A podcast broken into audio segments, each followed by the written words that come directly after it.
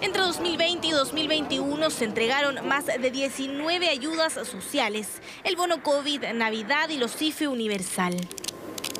Transferencias directas que llegaron a más de 16 millones de personas y que desde ese entonces se instalaron en la calle como una política pública necesaria para enfrentar la crisis económica.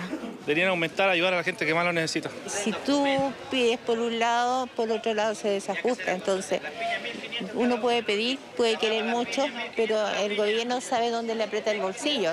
Mira, si el país eh, iría en bajada, por ejemplo, ahí la ayuda viene pero de perilla. ¿eh? Pero si no va tanto de bajada, no sé, ¿a qué, a qué gente darle la ayuda? Y es que el IFE universal, que tuvo un costo fiscal de más de 3 mil millones de dólares mensuales, abrió una puerta que hasta ahora no se ha podido cerrar. La alta inflación y la caída en el poder adquisitivo de las familias impulsaron a diputados oficialistas a exigir al gobierno la implementación de ayudas económicas en la tramitación del presupuesto 2023. Nosotros hablamos, por ejemplo, de una tarjeta en que la gente pueda comprar en los supermercados, los negocios de barrio, transferencias de ese tipo y lo importante es que el gobierno está abierto a estudiarlas todas.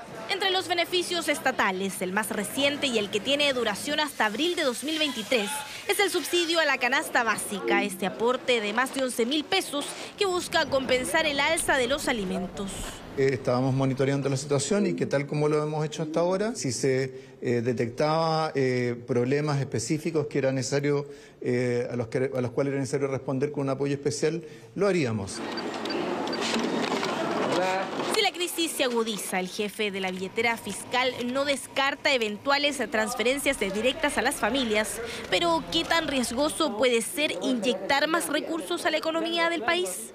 Por preocuparnos por la situación de, los hogares, no podemos generar un, volver a repetir la situación del 2021 con un estímulo eh, agresivo sobre la demanda que no va a tener otra consecuencia que eh, volver a presionar sobre los precios. Los expertos aseguran que el eje central de cualquier aporte estatal tiene que ser la focalización, para así evitar un sobrecalentamiento económico, el que nos acompañó por meses y que recién se está reajustando.